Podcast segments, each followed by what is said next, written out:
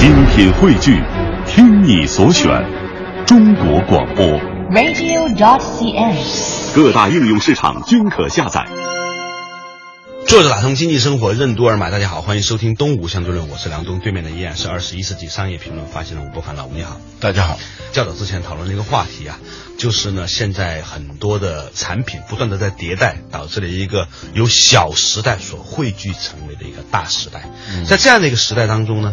对产品也有重新的定义，产品由以前我们想象当中一个硬邦邦的一个东西，变成了是糅合了与这个产品有关的服务、用户体验以及社区价值等等等等。所以，所谓的产品经理已经不是简单的一个技术员了，也不是一个简单的工程师了，它更多的是一个完整的站在消费者使用这个产品过程当中的一系列的从生理到心理体验过程的一个设计者。嗯，对。就曾经那个汤姆彼得斯说过，在过去啊，在产品生命周期漫长的年代里头，你诚心想把一家企业给经营的破产了，也不是一件很容易的事情。此话怎么说？一个大企业它有规模优势、品牌优势，无形当中就给后期企业筑起了一道极难逾越的那个门槛。你想搞垮你不太容易的，你太强势了。嗯啊。战略呢也不需要什么太多的战略，那个时候我们说战略其实就是对拐点的预见和应对。嗯，在一个非常漫长的产品生命周期里头啊，企业对变化的观察、预见和预防啊，它有足够长的时间啊，慢一点就慢一点。这一任 CEO 没有办，下一任 CEO 接着来办也不耽误事儿。嗯。而现在呢，就是在这样一个小时代，在一个快进的时代里头呢，产品经理无形当中，他其实充当了一个战略家的角色。嗯，他能够感知那种拐点，不是说我们这个时代不需要战略了，嗯、而是说大战略变成了微战略，而微战略呢，必须要在这个眼下正在做的这个产品里头来体现。而不可能是找一家咨询公司来给你规划一个十年的战略，然后你根据这个战略再慢慢的去分解战略，然后各部门就逐渐逐渐的去执行这个战略，而是你现在当你在做一个产品的时候，已经是在制定战略和执行战略了。所以我们几乎很难再挑到那一些足够长寿的公司了。嗯，事实上来说，越是伟大的时代。越是很难买到长寿的公司，所以巴菲特他的他的遗嘱都想好了，他给他的那个投资经理说，你只需要买那个 S M P，就是标准指数，就是相当于美国的 A 股指数，因为呢，你几乎不能够找到一家公司这个股票能拿十年的，倒并不是公司不努力，而是这个时代变化太快，你只能有一个东西看过来，现在还不会倒，就是这个交易指数，就是最好的公司的一个组合。甚至现在我有时候都在想啊，如果真的人类放开众筹、放开互联网对这种影响之后，说不定有一天呢，连纳斯达克、连纽交所都不一定有必要存在。嗯，因为它可能会用另外的方式来取代这些东西。但是呢，你今天提到这个话题，的确是这个样子。越来越多的公司活在惶惶不可终日当中了，因为他真的不知道明天会怎么样。不是你的竞争对手做了什么，而是时间做了什么，或者环境做了什么。嗯，就是打败你的其实不是竞争对手。嗯，实际上是这个时代悄悄发生的，但是非常猛烈的那种趋势和气场。所以在这种语境下，再来谈战略啊、品牌的话，它其实是一件很滑稽的事情。用庄子话说，是方生方死，方可、嗯、方不可。嗯，你发现这种竞争现在也不一样了。竞争呢，过去呢是划定一个竞争对手，或设想一个竞争对手跟他竞争啊。嗯、但是呢。当两个人在那个掐架的时候，这有点像在一个沉船上打架，嗯，没有意义。谁赢了又怎么样？嗯，谁输了又怎么样？实际上，比较明智的办法是赶紧离开这个船。但是我们有时候竞争啊，一较劲的时候啊，我们就视线就一直集中在对手身上，而不是集中在我们周围所处的这个环境上，或者是消费者真正的需求上面。嗯啊，当今的消费者人格的确是。多血质和多动质的那么一个人格，嗯，大家今天突然一下子就认为是应该这样了，突然一下就认为不应该这样了，这个我想可能也是五千年未见之大变局。嗯，人类社会从来没有一个时代像现在这样，人们可以瞬间改变他的价值观，而且一点都不觉得难过。对，这就是这个气候变了，季节变了，气候和季节的那种杀伤力和颠覆力是最强的。你想用你自己的力量去颠覆一个东西，或者反颠覆一个什么东西的话，其实跟这个天力啊。人力和天力啊，这个两个是完全不对称的。好的颠覆者，他不是去颠覆一个企业，而是去用这种天力，用顺应这种季节和气候的杀伤力去杀死对手，这叫巧夺天工啊！那倒下去的企业呢，它其实呢，并不是因为所谓的竞争对手。有多强，把它给消灭了。就是那些过去那些在位的企业，在一个不再属于自己的时代里头，身心交瘁，喜气奄奄。而颠覆者不过是给那些苟延残喘的企业以最后的一刀。只有这样一种竞争的思维，才可能在这个时代胜出。一定不能够被所谓的竞争对手所纠缠。所以，一个公司所拥有的品牌、价值观、文化。甚至是他所拥有的资源，你现在都很难说它到底是优势还是劣势。嗯，往往是因为我们拥有这个，所以呢，它是阻碍我们变化的一个主要的原因。妨碍一个企业转型转变成功的，它是三个东西，我们把它称之为三座大山。一个是你拥有的资源，比如说你是一家电信运营商公司，你的资源可能把你牢牢的绑定，让你不可能去做其他的事情。而那个其他的事情可能就是最应该做的，但是你舍不得这些资源，无形当中在支配着我们的那些价值观。我们自己都不知道它是什么，很难意识到。别人可能看到，你自己意识不到，你暗中被他所操控。还有你现有的工作的流程，你业已形成的种种的习俗，使得你没办法转型。今天我们讨论的话题呢，是在一个方生方死、方可方不可的时代，快速迭代，好像那些。对品牌文化、流程、资源、价值观这种坚守，反而成为了我们一个阻碍。但是你知道吗，老吴？我们在讨论这个话题的时候，在我的内心里面，我就是在问自己这个问题：那到底是什么东西是值得我们坚守的？还是说，其实坚守本身就是一个错误呢？作者打通经济生活任督二脉，东吴相对论。在一个方生方死、方可方不可的小时代，企业该怎样自我刷新，才能免于速朽？可防范的风险为什么仅限于能预测的风险？为什么说一个组织、一个个体风险防范的机制越强，反脆弱的能力就越弱？最有效的风险防范为什么是反身而成？欢迎收听《东吴相对论》，本期话题：快进时代之下期。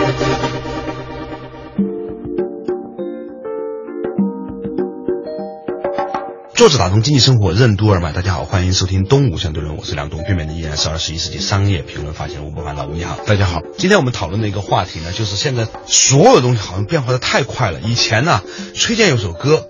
不是我不明白这世界变化实在快，是吧？那个时候那首歌还挺流行的啊。不是我不明白这世界变化快，这样说了，过去的光阴流逝，我分不清年代；过去的所作所为，我分不清好坏。我曾经认为简单事情，现在全不明白。难怪姑娘们总是说我不实实在在。我强打起精神，从睡梦中醒来，醒来之后仍然觉得这个世界变化真叫快。不是我不。不明白世界变化快，过去只是唱唱歌而已，而今天做企业真的是这样一个状态了。是一方面，我们每一个人的确感觉到身心疲惫的不明白哈，这世界变化实在快。但是一方面呢，又觉得说，如果什么东西都不坚持的话，是不是也太没劲了？但是。一坚持就变成是我执，所以有些时候啊，我以前觉得我挺明白的，嗯，现在我真的又变糊涂了，老吴。崔健不说了吗？是，但是 歌以前都唱过，嗯，但是到今天这种真实的感受特别强烈，嗯，我们常常说出一些二十岁的时候就能够说出来的话，但是又发现这话说的不一样，嗯。这黑格尔说，同样一句至理名言，在一个天真的少年嘴里头说出来，和在一个饱经沧桑的老人嘴里说出来，含义是完全不一样的啊。对，这个问题很重要。过去的所有的优势都可能成为你的负资产，你要是守着它，呃，你不用说守着它，你就是不想守着它，你想摆脱它。你也很难摆脱。这个时候就是你的业已形成的障碍啊，嗯我让你无所作为，这是一个很苦恼的事情。对，那怎么办呢？嗯，怎么办呢？还是我们以前不讲到过一本书，嗯，叫《反脆弱》啊。对，反脆弱呢，它是这样一种思路，就是这个人呢，他虽然是搞数学的啊，嗯但是他不太相信确定性，所以他写的第一本书叫《随机致富的傻瓜》。嗯他发现很多就是在那个股票交易市场上，认认真真、勤勤恳恳、兢兢业业做出来的那种模型，交易模型。比一个猴子随便按着那个键盘弄出来的那么一个简单的一个模型之间没有什么优势，差不多。他请了两个教授搞了一个模型，还请了一只猴子随便在那个键盘上拍打了一选出来的股票选出来的股票，最后的结果差不多。这是一个莫大的讽刺，那就是说这种确定性的迷失，在这种情况下。我们怎么办？后来他又写了一本叫《黑天鹅》的书。这本书要告诉你的，其实就是一个东西：你能防范的风险，只能是你预测到的风险。但你预测不到的风险，你肯定不能防范。但那是真的风险，就是说，真正的风险是预测不到的风险，无常嘛。呃，就是那些它叫小概率事件或者叫黑天鹅，就是真正导致你这种全局性改变的、发生灾变的那种风险，你是你完全意识不到的。这种小概率事件叫黑天鹅。比如说，在历史上，秦始皇他是一个非常有风险意识的一个君主啊。嗯他不仅是要做百年老店啊，嗯他要做万世啊，嗯他始皇他要世世代代一直做下去。就是他一方面呢，他想做百年企业、千年企业；嗯另一方面呢，他就风险意识特别强。他发现有几个东西是必须要防范的。第一个就是那个铁器，在一种冷兵器时代，这个铁是非常危险的一种商品，所以他就收铁，把所有的农家的那个农具要登记，你们家有几把镰刀，比如说你们家有三把镰刀，一把犁，其他的你再发现你们家还有别的铁器的时候，那属于非法那就杀头的是吧？他就把其余的剩余的铁都收走，就收铁嘛。这是一个他去干嘛了呢？他把它住了是吧？对呀，他就可以干任何，只要不在你手里头，他就放心了嘛，是吧？那个紧接着呢，他发现还有一个东西，就是一些人胡说八道，很多人说儒生。啊，对那些很儒生呃很讨厌，哎，他就把他们就就呃不书烧了啊，人给坑了。这样他的风险防范机制是做的非常的严密的，嗯，但是就后来不是有一首诗里头讲刘向原来不读书嘛，对。弄了半天烧了半天书，结果颠覆你的人根本不读书。不是，他根本就不读书。刘邦是我们都知道的嘛，他是读书，你想让他读书，他都不会读的，是吧？你逼着他读书，他都不会读的。这个例子就是黑天鹅事件嘛。那我们是不是无所作为了呢？啊、你反正面临着很多风险，甚至有可能是那种引发前期性改变的这种风险，那怎么办呢？那就要他叫反身而成，那就是不要从外求，嗯去防范风险，就让自己变得强大。嗯就有时候这个风险防范的机制越强，你的反脆弱能力就越弱。我一个朋友讲他的一个朋友的故事，他是个医生，他生命当中有百分之五十的时间是用来洗手的，他防范各种病菌啊，你就永远见他在洗手，但最后死于皮肤感染，因为他彻底的严密的这种风险防范，导致他的机体已经没有任何抵挡外来风险的能力了。嗯啊，有有一点小病就恨不得马上就用大药就把它给消灭啊。最后，你的身体有可能就是出现一个突然的灾变，不可救治。我们还说这个黄石公园，美国黄石公园为什么前些年发生一次巨大的全局性的大火，是因为他们以前的消防措施太严密了，有一点小火它就扑灭，有一点小火就扑灭，导致整个黄石国家森林公园里头没有一个隔离带。就如果你要是有那些小火烧完以后，它就自然形成隔离带，这样就不可能有全局性的大火嘛。最后总有一次你是不知道的，或者说你超出你的防御能力的时候，它一下子就黑天鹅就出现了。这跟那个身体的保健可能也是一样的，是吧？嗯有些时候呢，得偶尔得点小病，是吧？要想小儿安，三分饥与寒，不能够让他一直处在一种严密的保护和安全当中，嗯否则的话呢，他没有生出自我的防范和自我的应对机制，嗯这个东西是一个最大的伤害。所以呢，刚才我们提到这个话题，就是说，如果面对一个巨大的变革的时候，我们又无法向外寻求到如何防止真正的这个风险，那怎么办呢？只能够反身而成啊！作者打通经济生活，任督二脉，东吴相对论。最好的风险管理为什么是学会和风险共处？企业的领导者为什么应该避免用严密的规划和执行，令组织的行为和思维变得一体化？过度干预的管理和尽善尽美的思维，为什么往往会导致灾难性的后果？传统媒体最大的问题，为什么不是不够新，而是不够旧？欢迎继续收听《东吴相对论》，本期话题：快进时代之下期。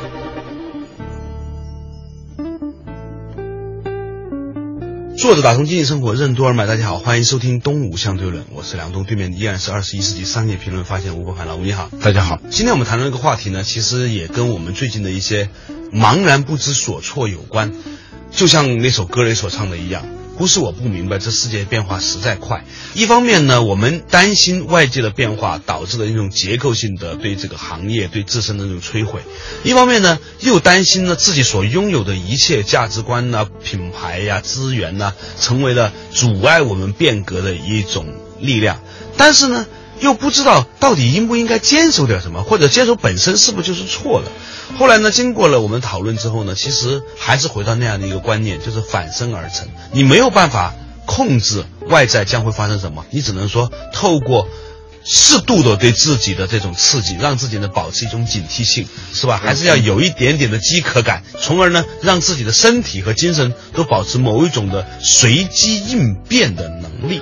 就是说，最好的风险管理是与风险相处，就像最好的保健，你应该学会跟疾病相处。嗯啊，你说的这个事，让我想起了当年我在做国学堂的时候，曾经采访过国医大师陆广新老师。陆老师呢，这个很年轻的时候肝脏就得了一些病，但是他一直活得很好，活到九十多岁啊，满头黑发。他也是国医大师嘛，也研究了很多别人的病，也研究自己的病，一辈子都在跟疾病打交道。他说这个人呐、一辈子无非就是前半生在错误中学习。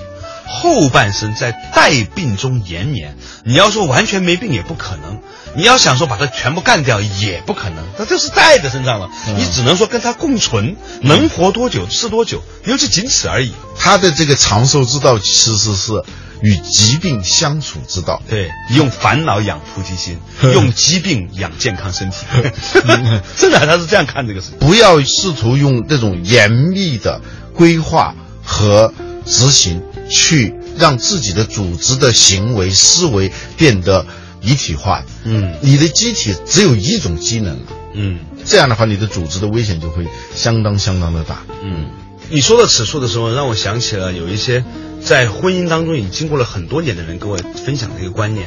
他说，他们经过长期的回归统计，发现那一些很认真的选对象，然后很认真的经营婚姻关系的人，和那些不那么认真的人，最后差不多，没有太大区别。那反倒是呢，有一种人呢，他慢慢慢慢的呀，对这个婚姻家庭当中的这种人的要求变得越来越低的时候呢，就这个婚姻关系很也就是一个个体、一个组织、一个机体吧。嗯，它的指向性不能够太明显。对，你太明显以后，你就是单维化，就单向度化。嗯单向的话呢，就是昨天还在晒各种各样的恩爱照片，今天就是突然来个且行且珍惜。再给你举个例子哈，啊啊前些年啊，嗯特别流行一种治疗方法，嗯叫洗肠。就恨不得能，用最干净的水把所有肠道里面的各种全部洗得干干净净的，一点宿便都没有。嗯，然后呢，很多人就是呀呀，你看宿便都没有了。但是呢，洗完肠子的人很多，后来啊，反而身体变差了。嗯，所以呢，我就请教过很多大夫，很多大夫说啊，这个你很难说这个细菌是好还是坏，它没有办法说是好是坏，它就是一个生态。就像一个森林里面，你怎么能说这些都是干净的鲜花草，那个就不是牛粪呢？它是共同的形成了一个生态，嗯，所以它只能这样去维系。这种过度干预式的管理，在尽善尽美的思维下，而不是与负面的东西、错误的东西与有害的东西共在相处的这样一种思维。嗯一种是纯洁主义啊，他总是希望通过一个很完善的措施，达到某种完美状态的指标上的高级啊啊，这样一种做法，最后导致的往往是一个灾难性的后果。嗯我不是参加了一个大会，叫做全球移动互联网大会嘛。嗯，现场的时候呢，我的一个老同事刘春啊，之前呢在凤凰卫视工作，后来去搜狐，最近呢去爱奇艺。他在现场问了我一个问题，他说现在很多人都很焦虑，尤其是传统媒体的人都很焦虑，都觉得呢，移动互联网时代来了，到底我们应该怎么办？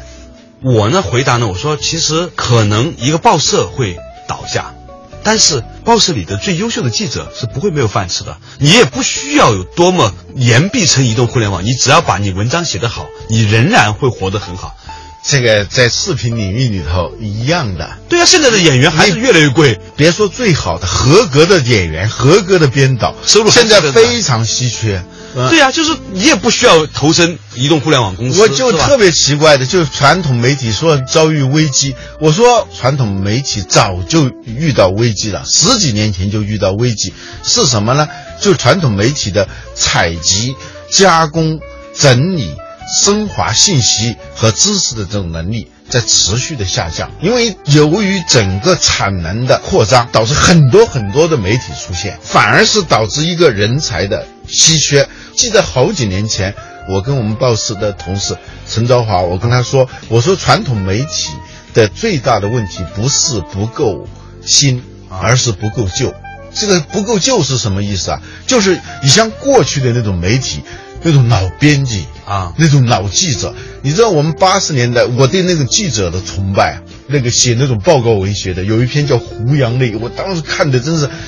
真是热血沸腾啊！有一篇报道能够让我热血沸腾啊！嗯就那个文字也写得好，那个意象，整个它就是一篇非常好的一篇美文呐、对同时它又是很尖锐的这个事实的披露，这个危机早就出现了。对，所以我在想说，除非你是一个企业的 owner，就是拥有者，也许你会担心这个气象变化对你有什么样的影响。但是对于在这个机体里面的众多的专业人士来说，这个气象变化不见得是一件坏事，它可能释放了产能之后，能够让你变得更有价值。这就是反脆弱的理论嘛。对当外在的风险不可抵御的时候，你能做的是让你自己变得更加强大。对你把你该干嘛的干嘛做好，你写字儿好好把字儿写好，你是剪片子的好好把片子剪好，甚至你是一个送外卖的，你能够把外卖送好，也是一个非常棒的一个收入。从来没有一个时代像现在这样，一个送快递的人有如此高的收入。所以，我们今天在讨论的话题呢，就是表面上看它充满了矛盾，到底我们应该坚守。另外一方面呢，其实破开出来之后，你会发现，对于我们绝大部分人来说，这个变革对你来说，首先你要意识到它根本不是毁灭，而是一次新的机会。当我们有了这个心态之后，然后你再安定的做你本来就应该擅长做的事情，把它业精于勤，就很好了。好了，感谢大家收听今天的《东吴相对论》，我们下期同一时间再见。